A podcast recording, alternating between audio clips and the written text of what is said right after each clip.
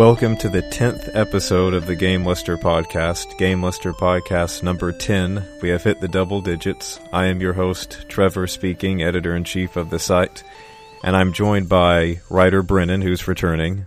Hi. And also, for the first time on one of our podcasts, I'm joined by our new writer, Austin Souther. Hello. Now, did I pronounce your last name correctly?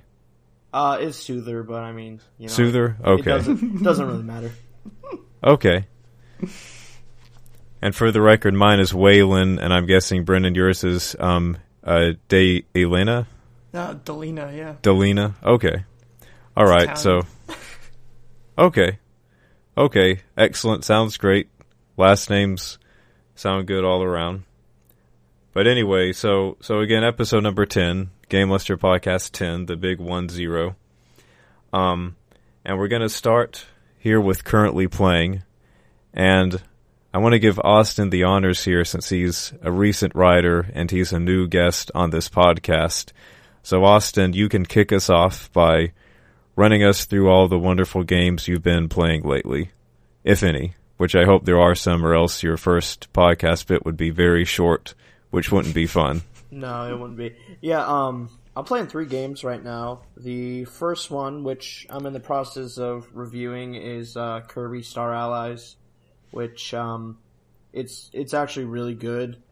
Um, definitely play co-op because if you don't play it co-op, then it's just not gonna be as good by yourself. But even then, it's still um, pretty fun. I, I played most of it with uh, friends and roommates, and I've been having a blast so far. Um, the second game is Amid Evil, which you're familiar with. Yes, yes, Um, very good game. It's on early access on Steam right now, and it's basically a uh, old school style FPS. Um, it's like Heretic or um, Blood, or you know, um, the- yeah. Any of those. yeah, um, and, and it's really good. Uh, not too much content right now, although it gives you a pretty good preview. There's um, three levels, and I think they're having four more. Um, and there's like five different sections within those levels, so uh, they- it, it'll give you a good preview of the game. Um, a lot of weapons, really cool. The Star Torment, it's badass. Yeah, the mace thing. Yeah, Yeah, I love that thing. Um, and you can literally fire planets at guys, so that's Yeah. pretty awesome. Um, the last one, which I just kind of unexpectedly started playing, is Sea of Thieves. Um, I, I I saw my brother playing it, and I decided to download the Xbox Game Pass. So it's a 14 day free trial just to you know give it a go.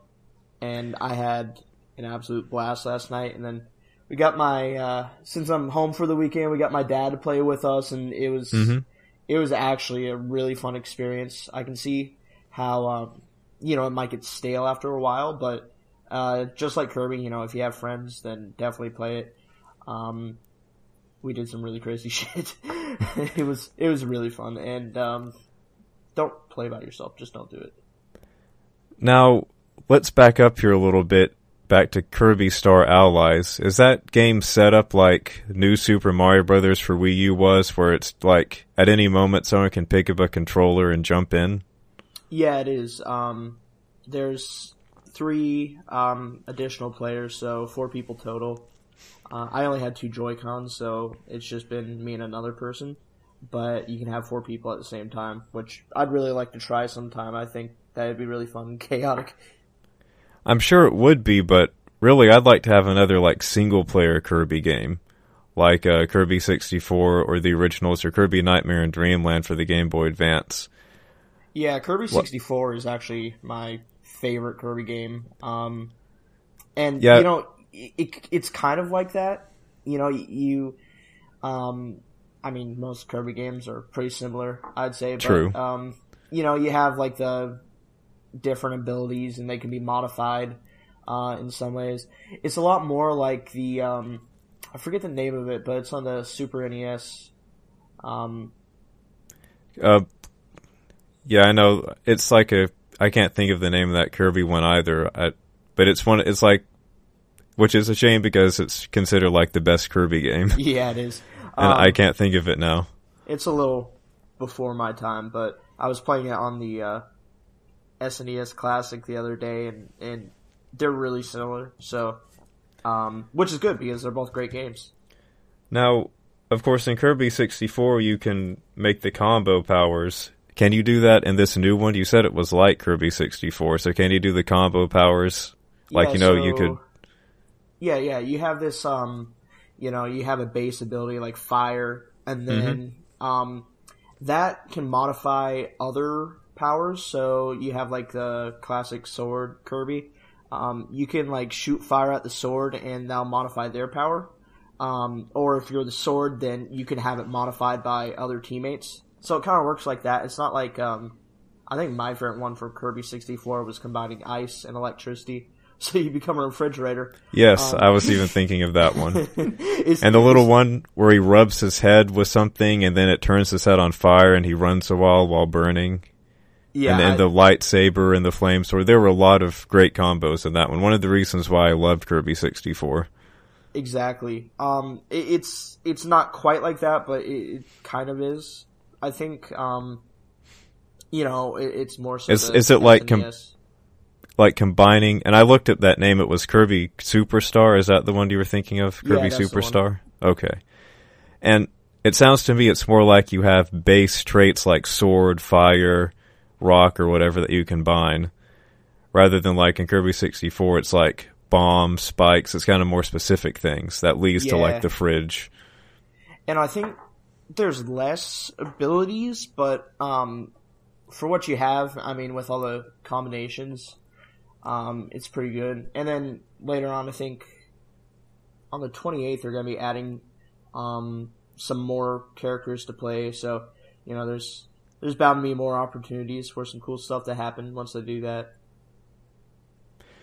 Now, when when we're talking about th- these kind of games, I, I referenced I would rather it be single player because I remember like with New Super Mario Brothers for Wii U, I I really it just it doesn't feel like a very deep or involved game experience when I'm playing it and they're like even little grayed out or flashing icons at the bottom representing the other three players and knowing that at any point another person can jump in it makes it feel more shallow of a game experience and it's one of the reasons why I didn't get the Kirby game on Wii that was similar like that and why I'm not too interested in this one.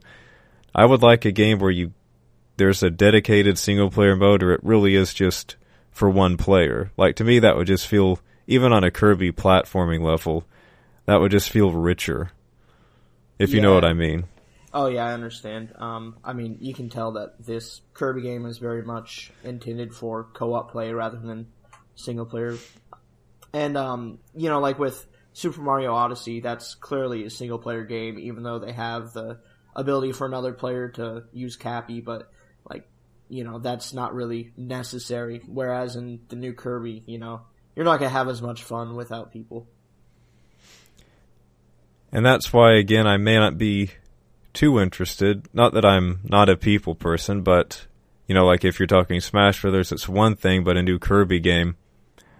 I like something, I don't know, like Kirby 64 again, but, but anyway, um, now the third game you mentioned, and I've actually been playing Amid Evil as well, and, and we can wrap around back to that in a little bit, but I would like to talk about Sea of Thieves, because my understanding of it is, there's just there's a lot of potential, but there's not a lot to do, and most of the things you do involve lo- like chasing skull clouds and killing skeletons and getting loot, and and there's just not enough to keep people interested for long. Now, what what is your what have you like? What have you? I think the best way to ask this would be like just what have you done in that game when you've played it? Like what all have you exactly specifically done?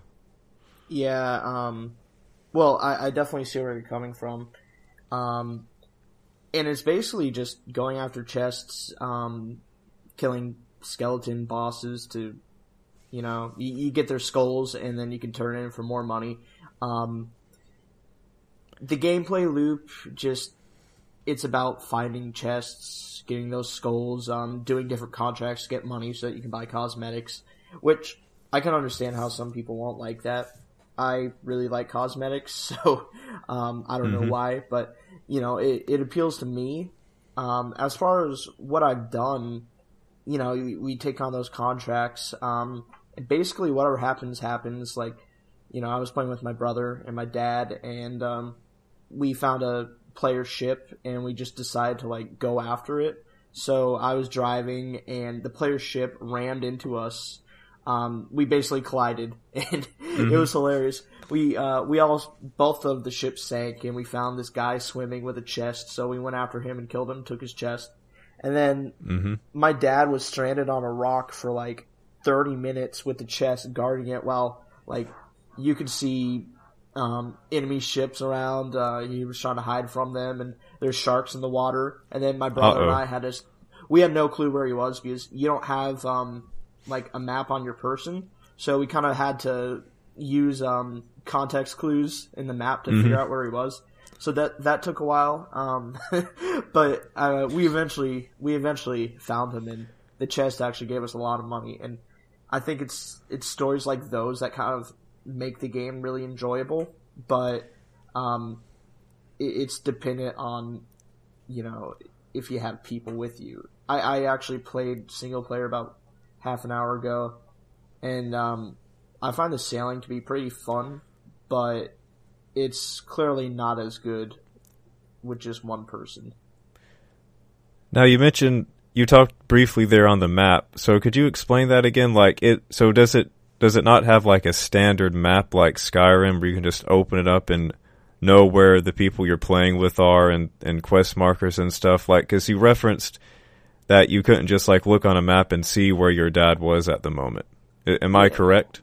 Um, players on their person don't have a map. They're in the ship itself, so my dad couldn't check and see where he was on the map, Okay. and um, we couldn't tell, so we had to, you know, look at surrounding islands where he was at, and then, um, you know, try find try and find our way there. um, and then if you do, um, if you pick up quests, then you'll get like a little map with a small island that just kind of gives you an idea where it is, and you have to find that island on the big map in the ship. So um, there is a world map, but you don't have access to it unless you're on your ship. Now, like, so the maps are just on the ship, and and I was thinking, well, it made me think of Salt, which is a game I've played recently to do with pirates and sailing. Um, you actually don't have a mini map or a, a standard current day uh, game map in that one at all. You have to find a sextant and a compass, and then you can use the sextant to find your heading, and then you can mark an island where you are, and you build a map from that. You actually start with a blank map and salt. Um, again, talking about salt, not Sea of Thieves, but you start with a blank map, and you have no way of knowing where you are until you find the sextant. So I was thinking, well, maybe Sea of Thieves is like that. There's actually some some kind of slightly more advanced mapping system than just an auto map or a mini map. But it, it's actually just the fact that the map is on the ship.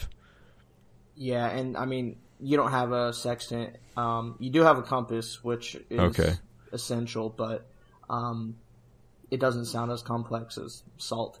I've never played it personally. Yeah, Salt's it's um it's a first person game. I've I've only played it alone. You can play with others, but I had fun playing it alone.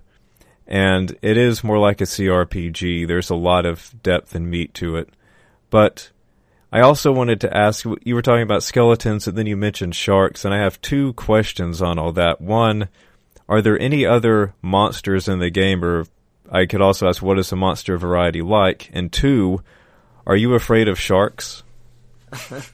Um, as far as other monsters, um, there's people because they're terrible. True. Uh, Of course. and then there's the Kraken, which I have yet to come across, but um, it sounds I- terrifying. Yes, I have heard of it. And um, what was the other question? Sorry. Are you afraid of sharks? Oh, uh, I actually like sharks. Yeah, um, I'm an animal lover all around. As as long as Well, I'm an animal lover too. But I'm not an animal lover all around. There are some exceptions. Growing up on the beach, you kind of just get used to it. Um, True. jellyfish, on the other hand, I don't like them. They've stung me several times. But do you like have a fear of jell- jellyfish? Like where if you saw a picture of a jellyfish, you would jump? Oh no, no, that's Okay. That's reserved for other things. See, that's how I am with sharks and other things. But that's why I don't know if I could play Sea of Thieves because I, I couldn't stand the idea big open bodies of water and creatures within that water. That that gets me. Um, I mean, like I remember even in games like um, Zelda Majora's Mask or this opening of Tomb Raider Underworld or um, what's it? I had another one in mind that I've I've lost now. Oh, um, Soma. Soma. Soma. I take it you're not a fan of uh, Jaws, then. No, which I have seen, and I, I have not seen Deep Blue Sea, nor do I intend to. But yeah, that that kind of stuff freaks me out. So the idea of the kraken and the sharks and being stranded at open bodies of water, uh, I might have to pass. I understand that. And I am, I'm scared of spiders too. And the funny thing is, in Salt, I actually haven't seen any sharks, but there are giant spiders that'll appear at night. And I was actually recording footage of the game for um, another site, TechRaptor, and I, I needed to get footage of the spiders because I talked about them, but I could never get any footage because whenever I saw one, it was always at night, and I would just immediately turn and run away. So I could I couldn't find any footage to send the guy there of the spiders. It's like, well, here's a second of a spider at night that I quickly turn away from to match, you know, a minute where I talk about them. I guess just put it in slow motion. I don't know, but that's why Ocean Game. choice in games right now. Yeah. yes. And and that's another reason. I mean, fear of things like that affects what you play. Like I could never, I would never play Skyrim VR because of the frostbite spiders. I couldn't do that. I could not handle that. I mean, I couldn't handle them in on a desktop monitor. Uh, there's no way I could handle them in VR. I mean, like I said in my throw anything impressions, even cartoony zo- zombies freak me out when they come up on me in VR. So I couldn't do that. I mean, and suffice it to say, like a shark cage VR thing, no, I, I can never do that. Yeah, there's um, there's this one game that's kind of like Left 4 Dead with sharks, I guess. Uh, four divers and like Is it know. depth? yeah, it's depth. Don't play that either. See the fun, the weirdest thing about that game, for some reason, Steam kept putting that game on my recommended list and on the little featured slider bar at the top. it knows. And I had no idea why, and it would get so ridiculous, like especially late at night. I would even think to myself, you know what? I bet that game's gonna pop up next, and it would, and I'd be like, dang it, why did that have to happen so late too? And I actually had to go to the game page and like request it specifically to remove it from my list or whatever you do, because it kept appearing. It would not stop. It insisted on that game appearing. Like I would open Steam, and that wonderful picture of the shark would be right there. That's great. What if it's telling you to conquer your fears? Well, I'll conquer my fears later.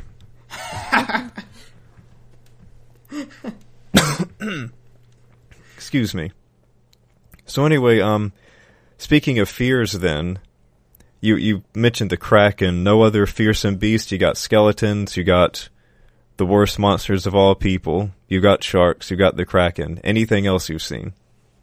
Um, they have like chickens and pigs and snakes, but um, those are definitely not monsters. Although the snakes will like spit poison at you, so that can be a little. Are they big or just normal? They're like cobras. They're not Okay. giant snakes. Okay, not not um not basilisk then. Yeah, I think um, that covers pretty much every NPC in the game, as far as I know. Now, as far as like I've read about the character creation, even I was disappointed that it's just a dice roll. You don't, you can't create your own custom character. Really, does that did that bother you at all? That you're just choosing from pre-selected characters? Yeah, kind of. It took a while for me to pick somebody I wanted, but um, I mean, a big problem is that you can't change your hair color once you pick who you are. So that kind of uh, narrows down a lot of results. Um, Well, wait. So, well, I mean, like you would just pick a character with the hair color you like, right? I mean, yeah, I mean, you pretty much have to find if you're looking for a pirate, like if you're looking for a fat pirate with a big beard and tattoos, then you might be looking for a while. And Really? they they are there, um, and you can get even more picky, but it's gonna take a while. You can also like in the wheel, the dice roller, you can um, choose a favorite so that if you see some guy that you like but you're not really sure, then you can um, exclude that from re-rolling. So that's kind of cool, but I don't really see why they wouldn't just include a full character creator. I mean, it seems to me like the obvious thing that they would do, but they didn't. Maybe they were just. I mean, in this age of you know added content for games, maybe it was something they just kicked down the line and thought, well, we'll add that in later in an update or a, a DLC or or whatever. And I guess trying to just get this thing out the door. I mean, you never know. Maybe it was something like that because it makes no sense that you wouldn't have just a full-on custom character creation in a game like this. Yeah, I mean, in a game where it's basically do whatever you want, you should be able to also be whoever you want. Yes. And and then like you you have like if you die as that character, is it permadeath? I know because what I'm thinking of here is if you want to change your character, you have to start all over. So I'm wondering how great is the penalty of starting over? Like if you wanted to try out a different character, because it seems like this game just plops you down and you go. So Yeah. To Um, me, like on face value, without a main quest or anything, there doesn't seem like there's much penalty if you do decide to start over. Yeah, so you do have to delete your pirate if you want to do another character, and you'll lose all your money and cosmetics and stuff, as far as I know. Um, and then, as far as death goes, it's not permadeath. You just kind of respawn. You you die and you go to like this ghostly ship, and uh, it's Hmm. like thirty seconds. So you just respawn back in your ship. So death isn't really a penalty in this game. Um, I saw something saying that Rare would add like if you die, you would lose gold or something, which I looked on Reddit and a lot of people aren't very happy about that. Um, but I mean, you know, the penalty for death isn't too severe unless you have treasure on your ship, in which case then you might be a little pissed. But um, Yeah. otherwise, it's it's like not really a big deal. I guess you would go into ship run, huh? Instead of a Yeah. corpse run, yes. a ship swim, I guess. Well, now have you had you played many Rareware or Rare games before this one? Um, it's been a long time. I, you know, Because- like And and why I'm asking is because I, I wanted to know like how much this feels like a Rare game. Like when you first started playing this, and as you play it, does Sea of Thieves feel like it was made by Rare? Does it have that style? Uh, you know, I kind of, but the rare today is extremely different from the rare, True. you know, like the Nintendo 64 era. Yeah. Um, i- it's not like super quirky. That's up to you. You know, you can be like a serious pirate. There's not like any dialogue that's um, substantial. Not like you know Conker or um, I don't know. There's no reference to like the the pirate guy from Banjo Kazooie or anything. No, I can't even remember his name. Um, I mean, there's it can be goofy, but and that's kind of like what I associate Rare with. Um, you know, it, it's it doesn't totally feel like them, but at the same time, it does just because the art, you know, it's it's super cartoony, um, and yeah, you know, it, it's hard to say. Well, that's. I mean, that's a big. There are some big marks against the game so far for me. Then you know you got sharks. It doesn't necessarily feel like rare. You got random character creation. Playing alone isn't necessarily fun. I might have to hold out on Sea of Thieves. I mean, maybe if we got like a game luster crew dedicated to playing it, I might get it just to because then I'd be playing with others. But I, I might have to pass. I mean, based Yeah, on what I've heard. uh, you can stay below deck the whole time, you know, guard Yeah. the ship. Yeah. Uh, can you have parrots in that game? By the way, I'm just wondering if like a cosmetic item could be like a parrot that you put on your shoulder. That seems like something rare would do. Yeah, so you can't yet. I heard that Another mark. and and um, I'm hoping that they would add that when they do eventually add pets. You can get stuff like peg legs and hooks, um, Okay. eye patches, but yeah, no animals, which is sad. That is sad. It it sounds like more of a sad game to me now. You have to pay money to get rid of your leg to put a fake leg in. Yes, okay. And is it real money or just in-game currency? oh, it's just in-game currency. Okay. Okay. Well, with that, I'll turn it over next to Brennan. You have the honors now. What you have been Um, playing? I've been playing uh, a lot of Nier Automata lately. Automata? Automata? Did you get it off that sale? Uh, I, did, saw it was on sale on sale. Okay. Oh, yeah, Automata yeah. or Automata. I, I'm not too sure. Who knows? Tomato, tomato. It's it's one of those things where they, at least as far as I am, they haven't said the title of the game in the game yet, so I, Yeah. I don't I don't quite Well, I- to pronounce it. I typically pronounce things wrong, so don't don't worry too much. Yeah. I mean, I, I thought I thought the Skellige Isles in The Witcher Three were the Skellige Isles, so you can you can feel safe. Oh God. Yep. Um, But anyway, yeah, game of- Game Luster's game of the year. So yeah, go ahead. Yeah, tell us tell us about it. What was it? Really our game of the year? Um, yes. Ah, I don't know. I I like it a lot. Um, I've finished the first playthrough. I finished the second playthrough. The first and the second are, if you don't know, are different because you play as.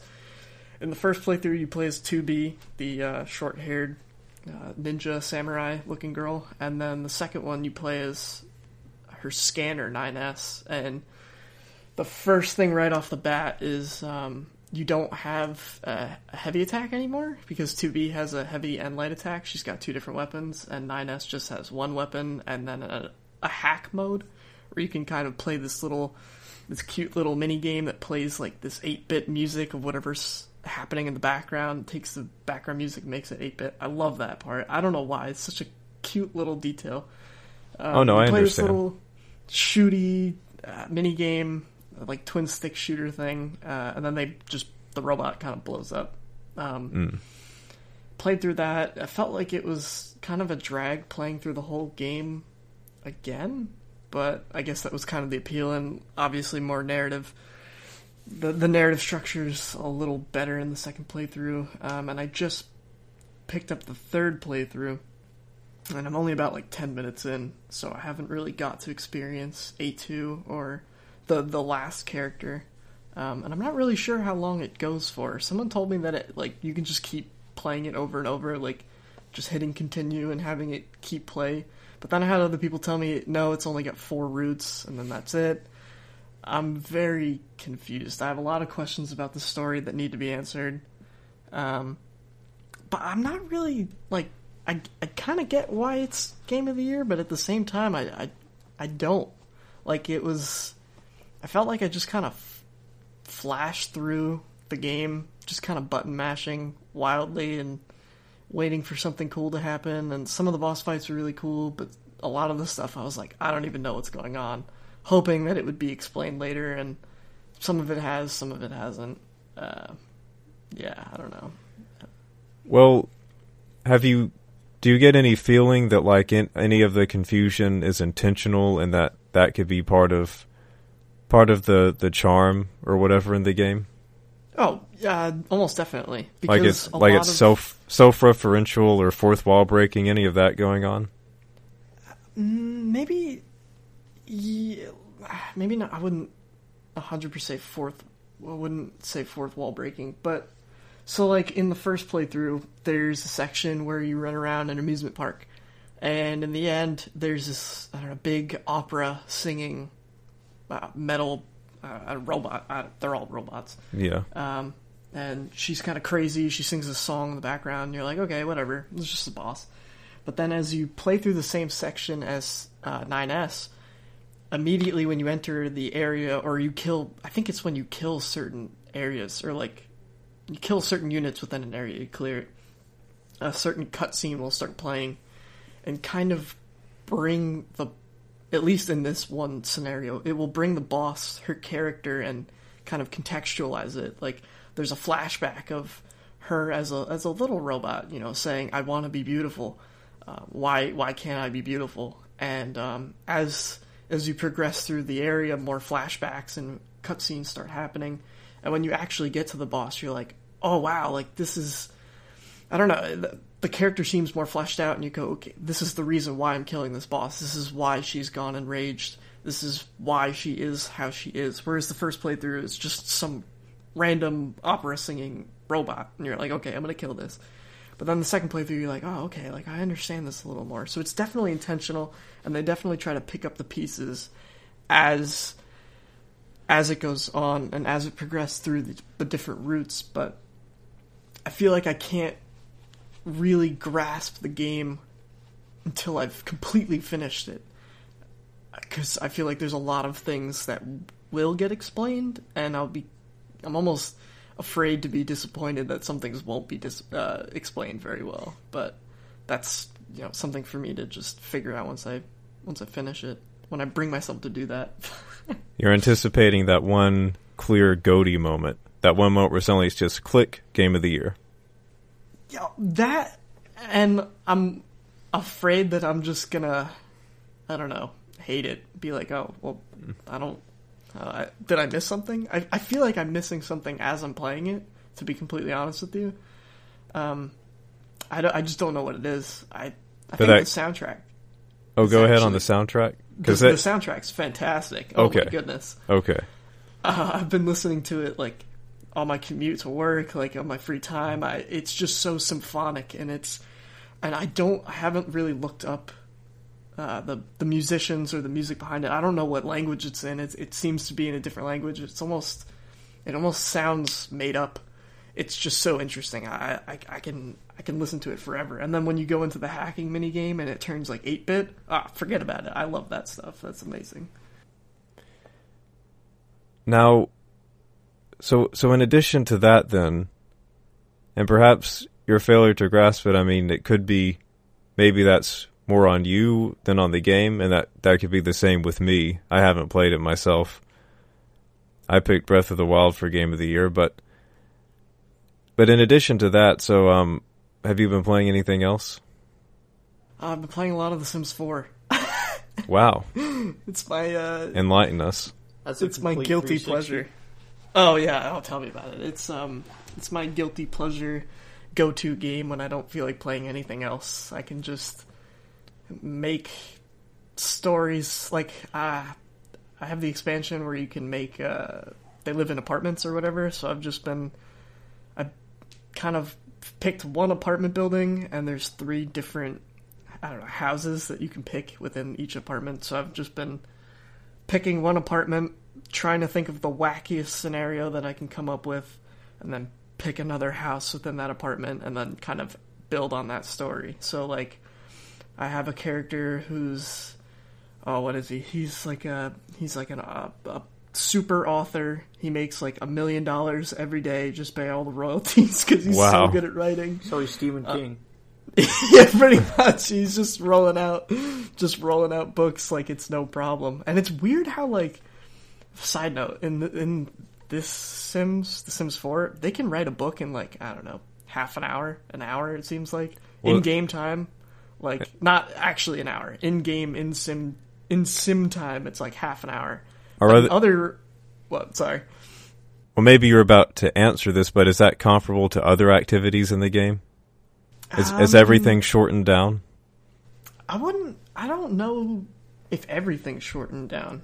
Um, I wouldn't say so. Like I know that like, like I think doing painting is the same, and doing most of the other activities are the same. I could be wrong. It's been a while since I've played Sims two or three. Um, but all I remember is that in Sims three, if you were to make a book, it would take like days. It would like be somewhat realistic, where it would take like a day or two to make a book and then be able to live off of that. Where in Sims 4, it's like, oh, you can make like eight books a day and just live off the royalties.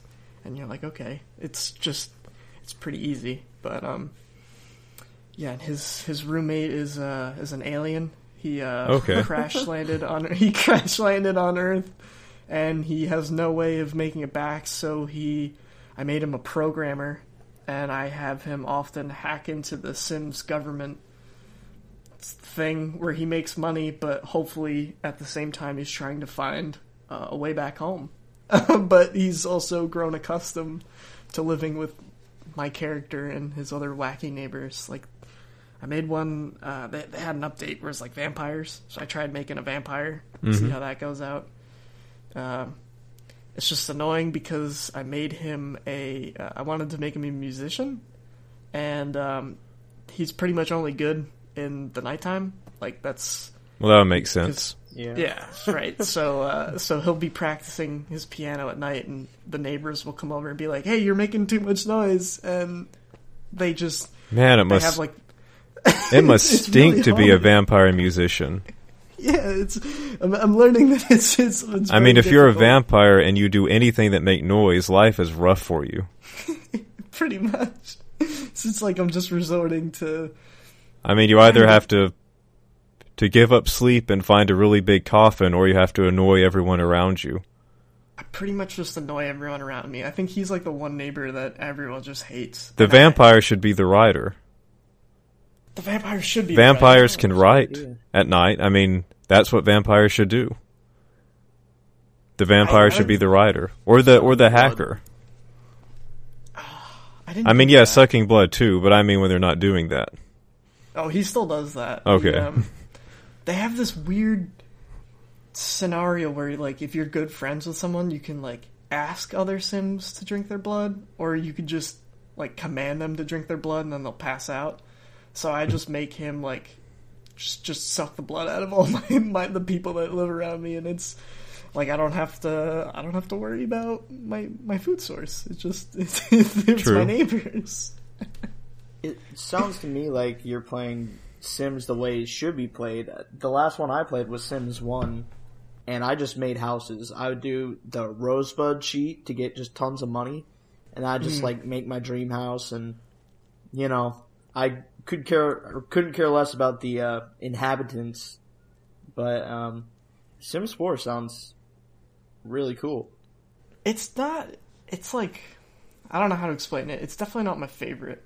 Um, but i think they have a lot of improvements um, that just i don't know. It, it's I, I can't explain why i like it. I know that, that a lot of people wouldn't agree and they, they say that they don't like it uh, but i just i'm a sucker for it i don't i don't know and and to, to your point i used to play like that uh, when i was very little i like grew up on the sims um, I would just make houses or, or find wacky ways to kill my Sims. You know, Oh man, I, I didn't want to say it, but you brought it up, and I I would make like haunted houses with like twenty graves, and then I'd make people live in it, and it was it was hilarious. I love that. It's so much fun. But it wasn't only it was only until like a couple of years ago where I was like, maybe I should actually play this game the way it's supposed to be played and like see how difficult it is to to start from the bottom, have nothing and it's not it's it's not bad. It's there's there's some career paths like I mentioned like being a writer it's just uh overpowered. That's a weird a weird term to describe a, a, a career path in Sims because it's very much was like that. Yeah right. Like people always talk about you know like, violent video games teaching people how to you know shoot people, and it's like I just want Sims, just want life to be like Sims, where if I just do something a hundred thousand times. I, I am just the best at it. And then if I go to work every day, I'll just get promoted every two days. but it just it doesn't work like that at all. If only. Sims freelance games journalists are rolling in it.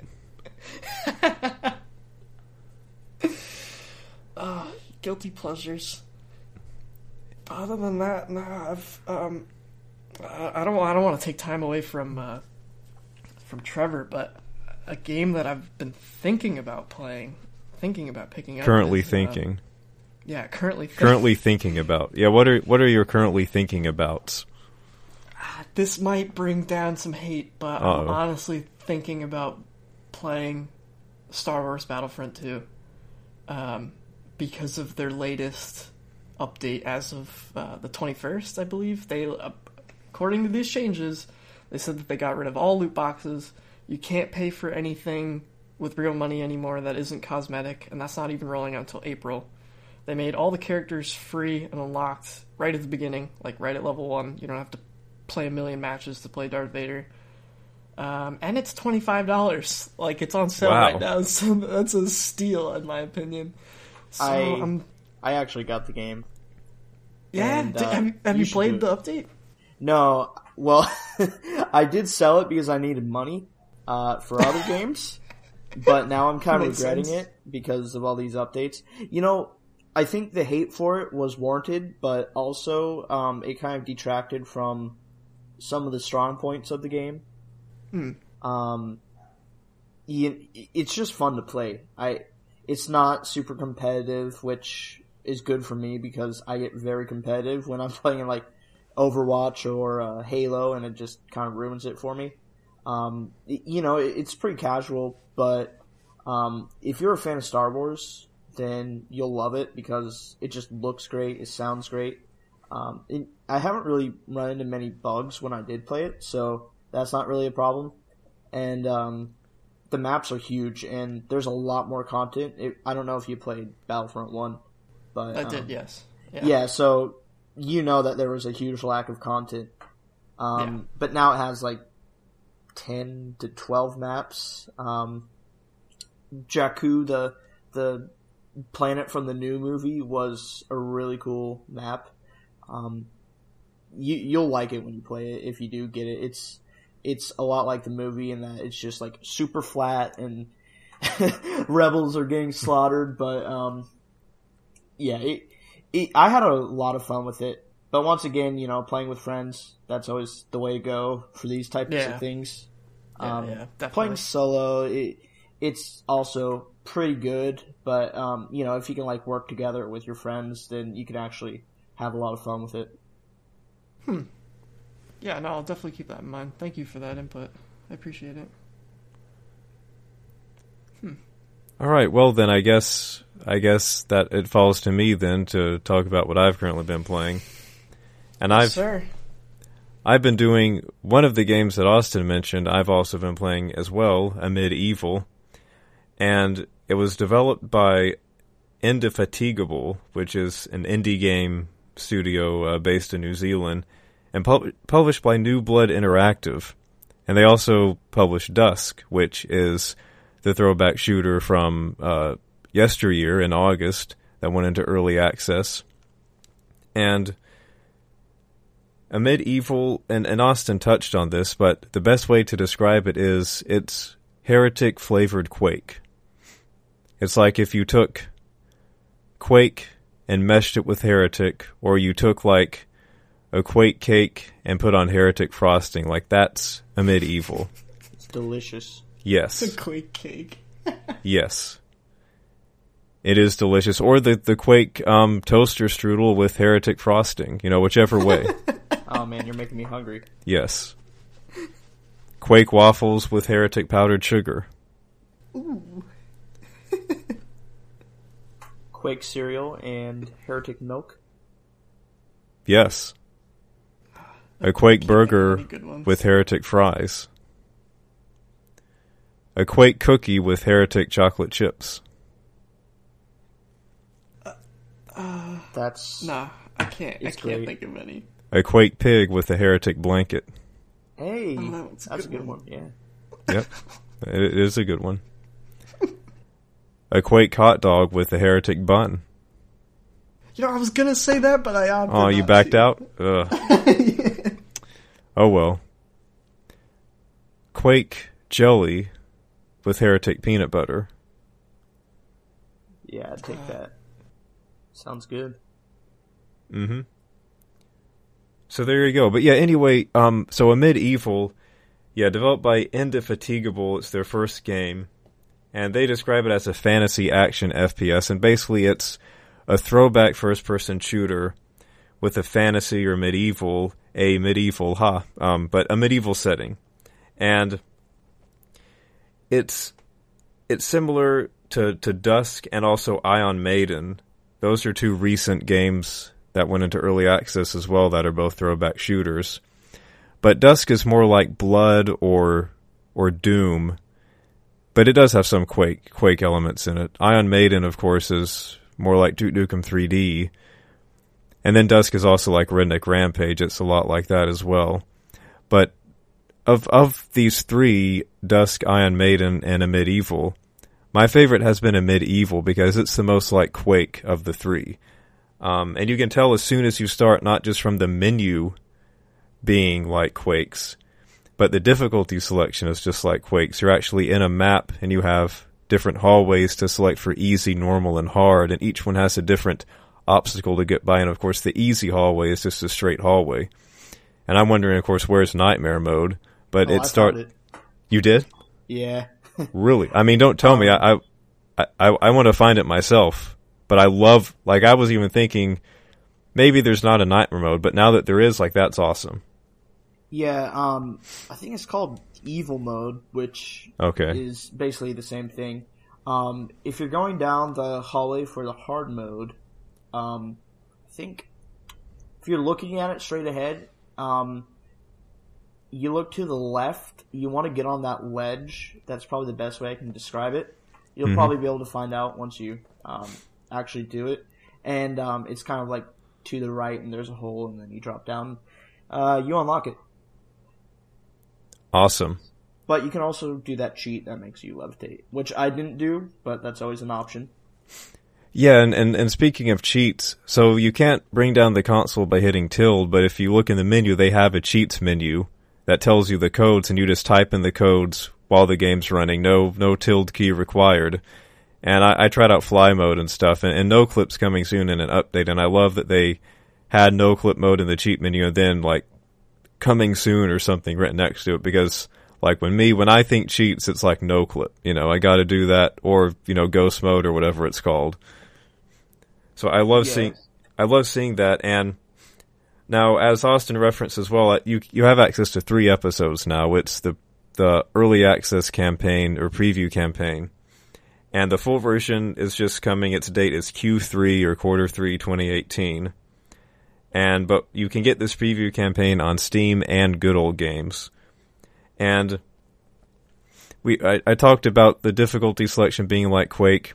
The movement is like Quake's. Uh, you can strafe jump, you can rocket jump, or in the case of Amid Evil planet jump, because the rocket launcher type weapon is a celestial claw that what's the description? It it pulls like it pulls planets from space and time and shrinks them down so that you can shoot them at foes. I mean, And you can shoot Earth. Don't forget yes, that. yes, you can Earth jump.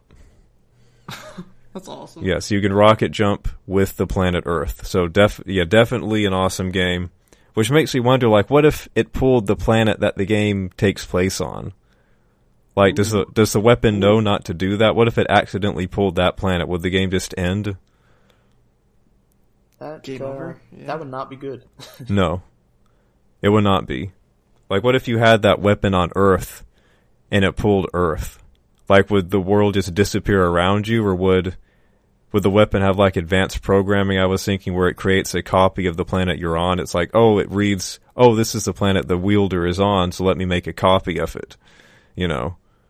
And then on that little planet, would you be standing with the gun? I mean, it's a lot to think about. yeah, that's that's really deep. Yes, a lot to think about. It's good that you mention the weapons because I think that's the best part about the game. Yes. Other than the level design, um, which I also think is great.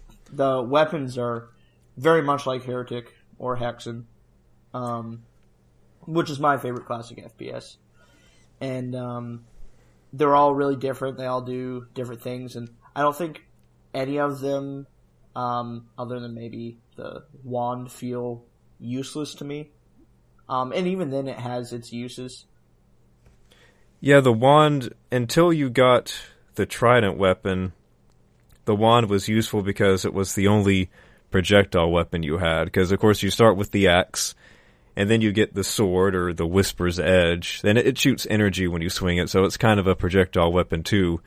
But then you get the wand, and it's the only like gun type weapon you have that just shoots things. So it's useful. But then once you get the trident or the voltride, um, once you get that weapon, the wand, yeah, it kind of becomes obsolete.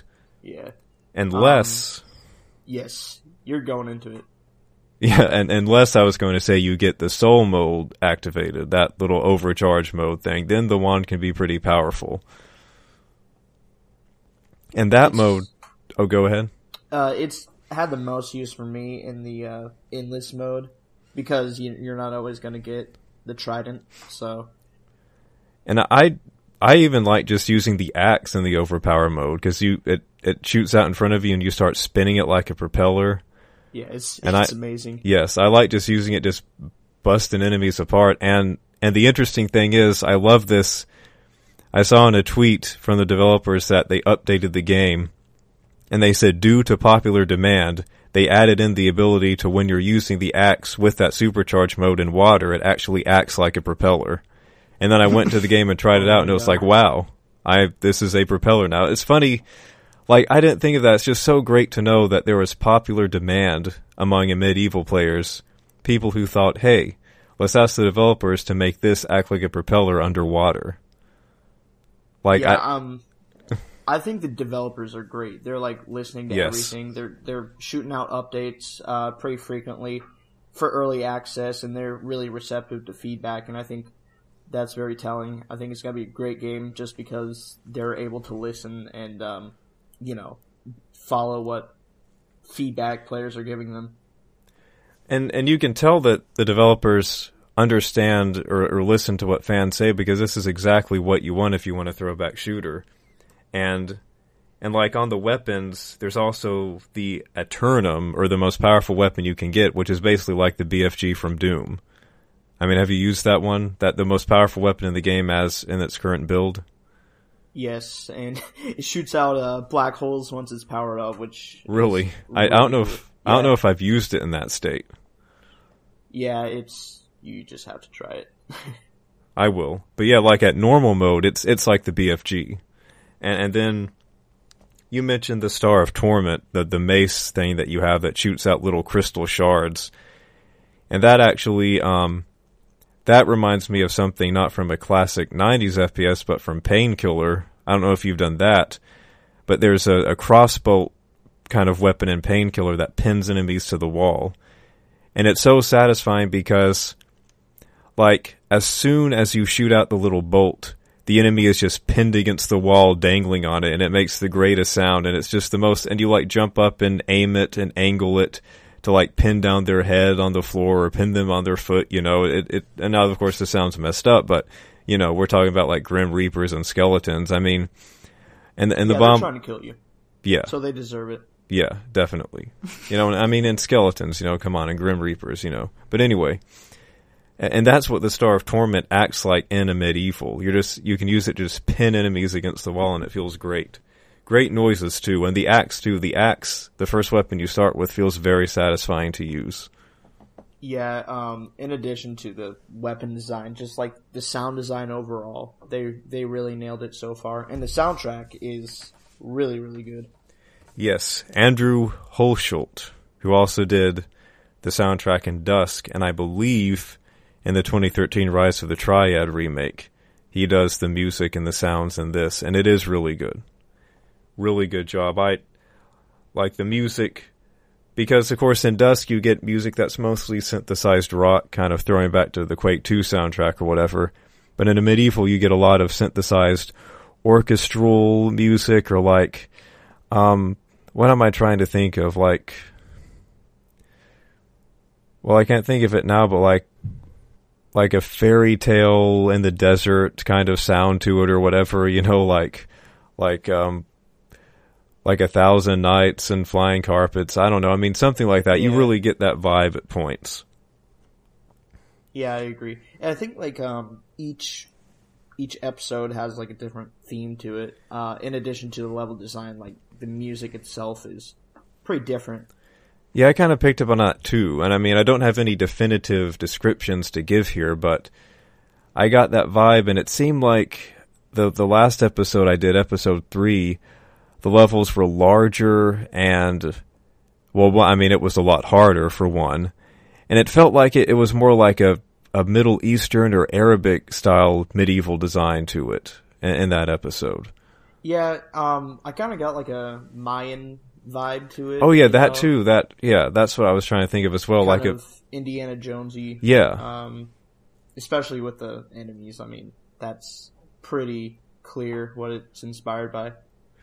Yeah, and I think now that you say that, I'm thinking that like the second episode was more the Arabic or Middle Eastern style medieval fantasy, and then that third episode was more like ziggurats and you know Mayan or, or, or Aztec or you know whatever. As I commit all kinds of cultural offenses here, but you know, like it, it had more of that vibe to it. Yeah, and then I guess the first episode is pretty pretty standard medieval Yeah. fantasy, but it's still really cool. Yes. Still really cool. And, you know, it's got silver and gold keys to unlock doors. Um, you hit switches and sequences to unlock stuff. There are power ups like flight or invisibility. So just a lot of things that throw back to Quake and, and others of its kind. And of course, then you have Heretic and, and as Austin mentioned, Hexen as well. I'm not, I have played Hexen and Hexen 2, but not as much as Heretic. So I am slightly familiar with those. Well, like I know the mana pickups in Amid Evil, how you have different colored mana for the weapon ammo. That's out of Hexen. Mm-hmm. And I think, um, in addition to Quake, I think you can pick your level in a hub area as well in Hexen. Okay, I see. I, I can't remember that. I've, It's I've been a while for me too. yeah. I I just played Hexen and Hexen two a few years ago. I, I hadn't played them back in their original time period, but I, I played them through Steam a few years ago. Just anywhere from five to ten hours for each, if if not less. So I, I couldn't I couldn't say, but I, I do know it does throw back to those as much as Heretic and Quake, and and, and so the the only other thing I would want to mention is well, we did talk about the soul power, where you collect after you kill an enemy, their their soul appears and you collect that, and it fills up a meter. And then when the meter's full, the, next time you shoot, it activates an overcharged or, or overkill mode, where all the weapons become more powerful. And that actually, I don't think, now I can't speak to Hexen, but I know there's nothing like that in Quake or Heretic. That actually throws back again to Painkiller. Actually, um, you know, there's like a Tome of Power in Heretic, I think it's called, I do remember Right. that, yeah. Yeah, one Um, of the and- items. and it, you know, powers up any weapon. It has like a unique effect, and I think that's kind of what it's trying to do there. Yes. but I could be wrong. No, you're right. Um, I mean, the only difference there would be in, in Amid Evil, it's a power that you get, and in Heretic, it's an item that you can use at any time. But yeah, you're right. I I remember that now. That it has Heretic has the um, what'd you call it? The Tome of I can't remember I what it's called. called a Tome of Power. Tome of Power. Okay, well that would make sense. Um, but yeah, it, and you use it, and it gives each weapon a new a new form, a new more powerful form to use. But yeah, so um, there are the game isn't great and I did I I played this game actually I, I did play it for TechRaptor um and I wrote my impressions piece there but there were some flaws in it. Now it is an early access so this isn't like you know um condemning the game by any means. But I'd like to hear your take on the visuals Austin because and I read some others who echoed my feelings. I kind of I wasn't too into the visuals. Like at first it almost made me feel kind of motion sick. It seemed like a combination of 3D polygonal graphics like in Quake, and then they wanted to try to go for this low resolution pixelated look, but it just didn't work for me. It came off as kind of looking sickening almost, like things were just kind of hard to make out. I mean, what uh, it felt like there wasn't a definable art style in the game, like it needs some work. But but what's what did you think of the visuals, Austin? For me, um, and I, I saw a lot of people that also echoed your opinion, but I really like the visuals. Um, I mean, I can understand how the filter. I think they probably put a filter on it. You know, it, it has that weird pixely grainy Mhm. effect. I can see how that's like disorientating and and um, can be sickening. For me, um, I actually really liked it. I didn't really have much of a problem with it. Um, but then again, I mean, you know, I I try to look things look at things critically, but sometimes I just like really like a game, and I'm really enjoying Amid Evil. So, um, I can't say I have a complaint as far as visuals go. But what you can do is in the cheats you can adjust colors, and you know there might be some other options. If you could play around with that, it might actually look better. And I think they just added a full color mode. So I did don't see that. yeah, I don't know what kind of effect it's going to have. Um, you know, for people who weren't so keen on the graphic style, but um, you know, at least there's options to mess around with it and maybe tune it more to something that you would like to play. Yeah, and I need to look into those, and I'm I'm hoping there's something I could find to kind of tone down that effect. But needless to say, I did get used to it after playing like an hour or so. I got used to it. It wasn't making me feel sick anymore, though. I do feel like they could be refined, but maybe I could tweak them. And and the one other thing I wanted to note is the feel of the mouse. What did you think about the feel of the mouse, if anything, out of the ordinary? Well, since I'm fairly new to um, classic or old school FPSs, you know, I've been going through them. I can't really say how it is in reference to older games, um, as much as somebody like you who's more experienced with them. Um, I didn't really mess with the sensitivity options. I thought that was fine for me, and I I could you know aim the uh, planets fairly well, which acts a lot like a rocket launcher in those games where you kind of have to um, use movement to get it angled correctly. Um, yeah, no, no complaints from me really. Then again, um, I could see how other people have the same issue as well. You know, I, I I try to look at both issues and and um, have you been able to adjust it to your liking? Well, I need to do some more adjusting. Like, admittedly, to preface my complaint, I could do some more tweaking. But my initial feeling at default settings, the mouse way dragged for me. It was like I was really straining to move it, and it wasn't just that the sensitivity was low, it just felt weird. And I wish I could use a more correct term, maybe if I was one of those pro Quake players who like adjust can talk all day long about a mouse's sensitivity or the mouse yaw or the mouse pitch or mouse acceleration. I could have some more informed insight here. I can't talk into those details, but I can say my initial feeling was like the mouse moved like it was a bad PC port of a console game. Now I did turn up the sensitivity, and that helped, but it still just felt off. It didn't have like that directness or that smoothness that like say Dusk has that really throws back to, to Quake, especially especially when you bump the sensitivity up.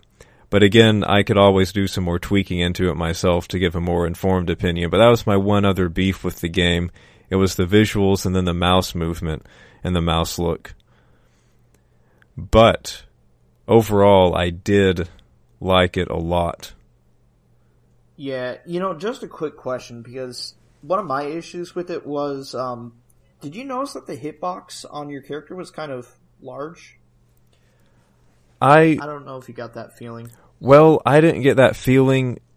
I did at times when like the little flying Medusa head things or whatever they are, you know, those really annoying enemies. Every FPS game has to have its little annoying flying things that bug the heck out of you, but Yep. when those things would get up on me in a group, I felt like they were just destroying me with beyond reason. So is, is that what you're getting at?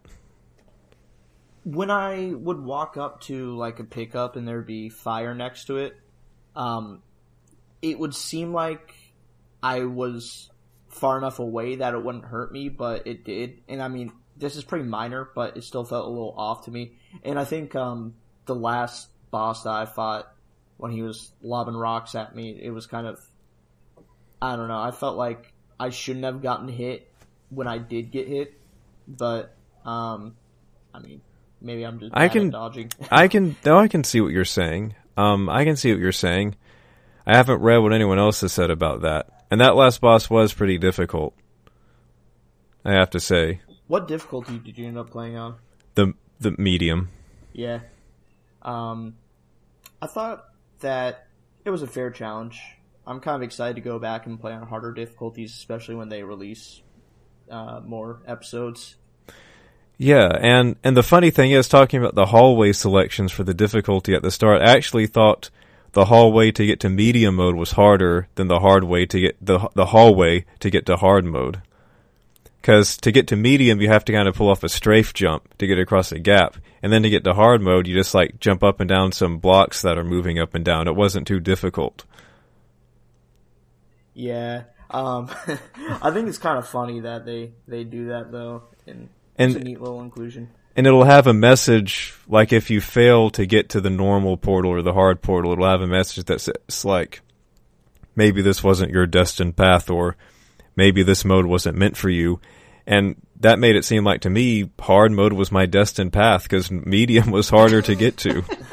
But I wanted to play on medium. Good. Well, I, did I cut anyone off there? It sounded like someone was about to say something. I don't know. I just said uh, it basically when you get that message, it's telling you to get good. You know, Yeah. Yeah, like too long didn't read, get good. Well, anyway, that's Amid Evil, and I did also want to note another game that I very briefly played because it's similar, Dusk. I've mentioned it. I have played the first episode last year and wrote an impressions piece on it for Game Luster. But just last night, I started the second episode. I hadn't done it yet. It, it was released and updated to it a while ago. And the second episode is, is much harder than the first because in Dusk, like in Amid Evil, I'm playing on the medium difficulty. Now, Dusk has five difficulty options, so it's not equivalent, but I am playing on the middle one, um, the the third out of five difficulty.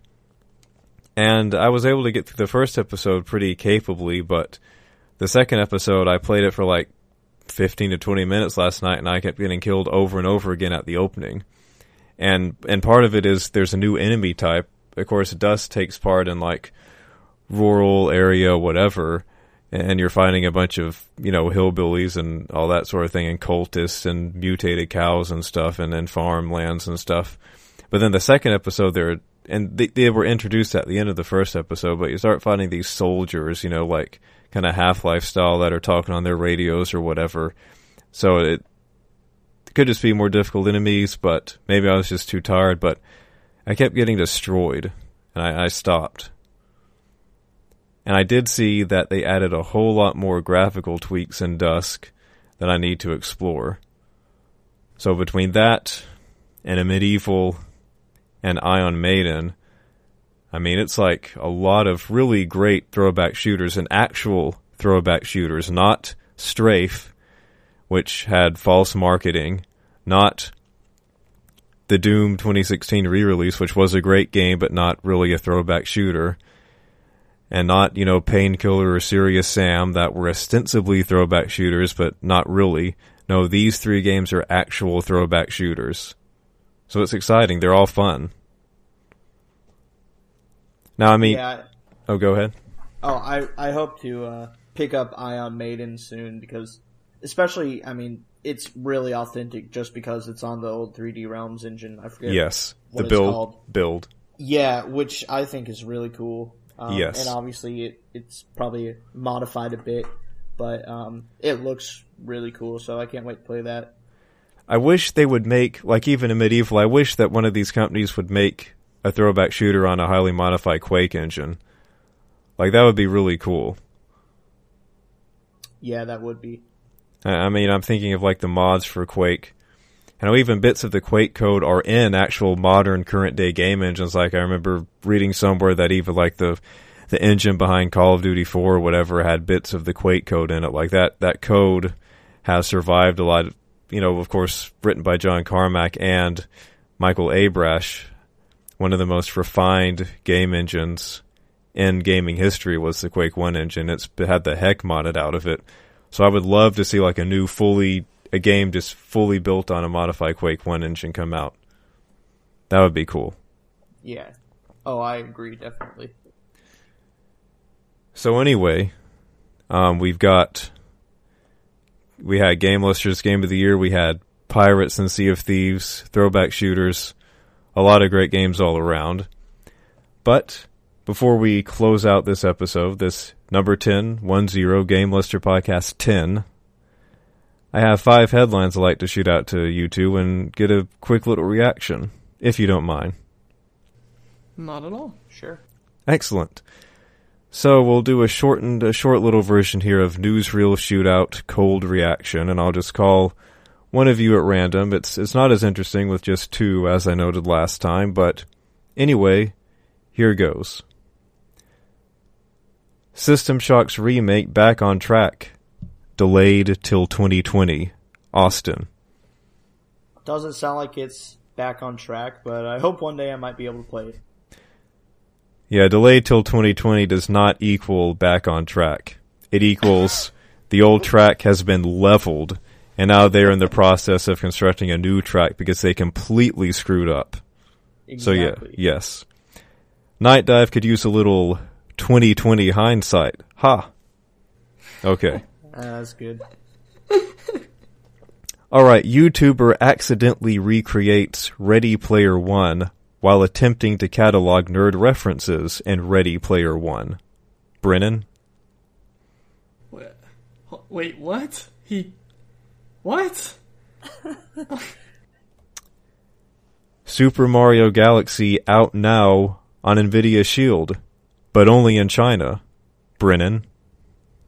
Oh man, you gotta go back to China. You gotta go to China. If you have an Nvidia Shield. Yeah. Now, now that is an 11 year old port in the making. It took 11 years for that game to get to Nvidia Shield. It Why makes is it only in China? That's so weird. Anyway, it makes Halo 2 on the PC seem dignified. That's all I have to say. Next. Oh man. Next. Here's how to complete Far Cry 5 in 10 minutes if you absolutely must for some reason. Austin. Speedrunners are gonna have a really good time with that game. And finally, here's another. Get your giraffe in your backpack because the Adventure Pals releases in early April. Austin. Um, I actually kind of know that developer, so I'll be keeping an eye on that one. Hmm. Okay. I prefer Breagles myself if I'm putting anything in my backpack. Uh, give me one second. Yeah, I'm sure you can cut that bit out, but my dog just threw up, so. oh wow. Well, you know, w- we're about to wrap up here, so you can attend to that. But that's actually not too bad of a thing. We've had dogs bark. Um, I think even once Rachel barked. So um, dog stuff going on, animal noises, perfectly acceptable on the Game Luster podcast. Right. Maybe it would have even enhanced it to get that noise on the podcast. Um, yeah, I don't, I don't know about that. It wasn't a very good sound. okay. Well, who knows? I mean, we've had birds tweeting as well. We've had roosters, um, all sorts of things. But anyway, so that that wraps up Newsreel Shootout, and you've got a little problem to attend to. So with Yes. that, we will wrap up the Game Luster Podcast episode ten. Uh, thank you, Austin. Thank you, Brennan. Um, it's been a great number ten. Tune in next time.